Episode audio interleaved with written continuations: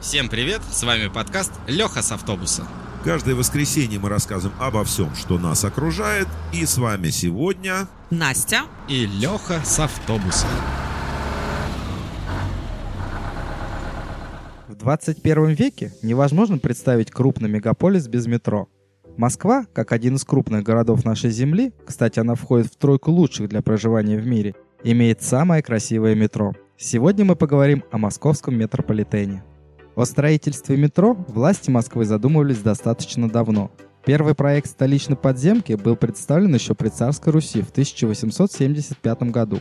Всего проектов было около пяти, а вот к строительству приступили только в начале 1930-х годов. К тому времени стало понятно, что трамваи не справляются с пассажирским потоком. Последней каплей терпения стала пробка 6 января 1931 года, которая парализовала на целый день всю Москву. Встал абсолютно весь транспорт. В Москве приступили к строительству метрополитена. 10 декабря 1931 года на улице Русаковская во дворе дома номер 13 рабочие приступили к строительству перегона Сокольники-Русаковская.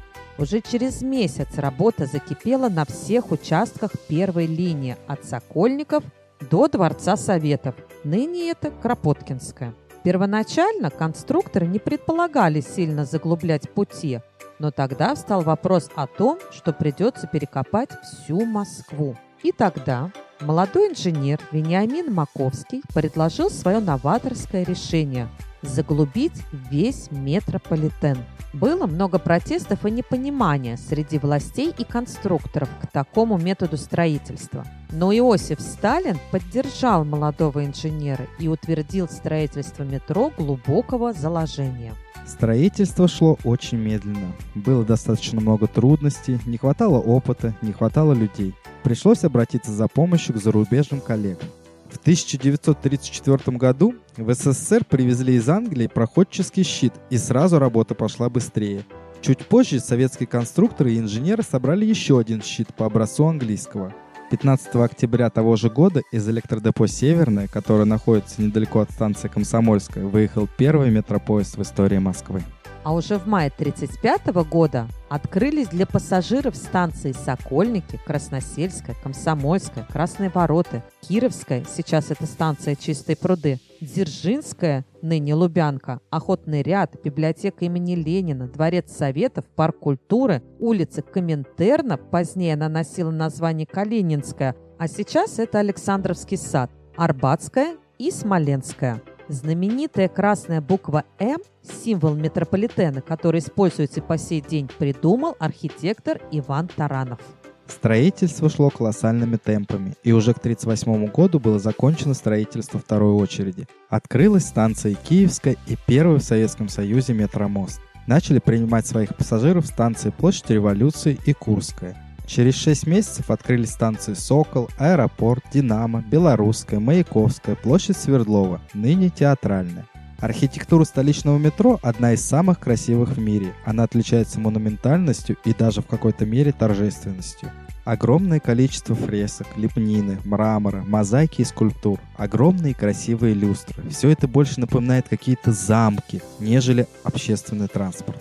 Да, действительно, так оно и есть. Это настоящее произведение искусства. Например, за проект станции Маяковская архитектор Душкин и художник Дайнека получили гран-при на Всемирной выставке в Нью-Йорке.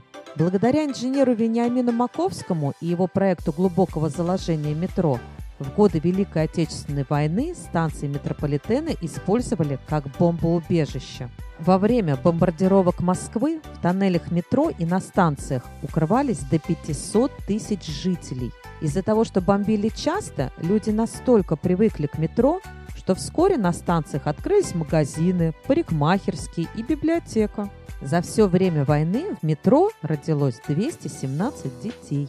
А на станции Кировская, сейчас чистые пруды, находились отделы генерального штаба. Поезда на этой станции не останавливались. Несмотря на войну и бомбардировки, строительство третьей очереди шло полным ходом. В 43 и 44 годах были открыты станции завод имени Сталина, сейчас автозаводская, Павелецкая, Новокузнецкая, Сталинская, ныне Семеновская, Измайловский парк, сейчас это Партизанская, Баумская и Электрозаводская. На этих станциях есть памятные таблички с надписями «Сооружено в дни Отечественной войны». После войны началось строительство четвертой очереди – Кольцевой и Арбатской линии. Власти города сделали жителям новогодний подарок, и 1 января 1950 года открылся первый участок кольцевой от Парка культуры до Курской. А в конце января 1952 года открылся второй отрезок от Курской до Белорусской. Уже в марте 1954 года кольцо замкнулось, и поехали поезда от Белорусской до Парка культуры. Все 12 станций кольцевой уникальные – разные и не похожи друг на друга. Они щедро отделаны мрамором, скульптурами и живописью. Это поистине уникальный памятник архитектуры. Арбатскую линию прокладывали в годы Холодной войны, поэтому до 1952 года о ней нигде не упоминалось. В случае ядерной угрозы станции Арбатской линии должны были стать бомбоубежищем.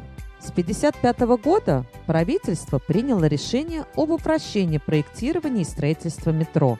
Строительство пошло по типовым проектам, и уже станция ВСХВ, сегодня это ВДНХ, и спортивная, выглядели гораздо проще. Появились наземные станции метро – Студенческая, Кутузовская и Фили. А первая в мире станция на мосту была открыта в 1959 году, и называлась она «Ленинские горы». В связи с тотальной экономией при строительстве Лужнецкого метромоста был допущен ряд ошибок, которые привели к постепенному разрушению этого моста. В 1983 году станцию Ленинские горы закрыли, и поезда следовали без остановок. А в 1984 было построено два обходных мини-моста. В итоге Лужнецкий метромост и станция Ленинские горы были закрыты на временный ремонт – который продлился почти 20 лет. И 14 декабря 2002 года станция открылась с уже новым названием «Воробьевы горы». Друзья, но на сегодня у нас все. И продолжение этой интересной темы слушайте в следующем выпуске. Всем пока!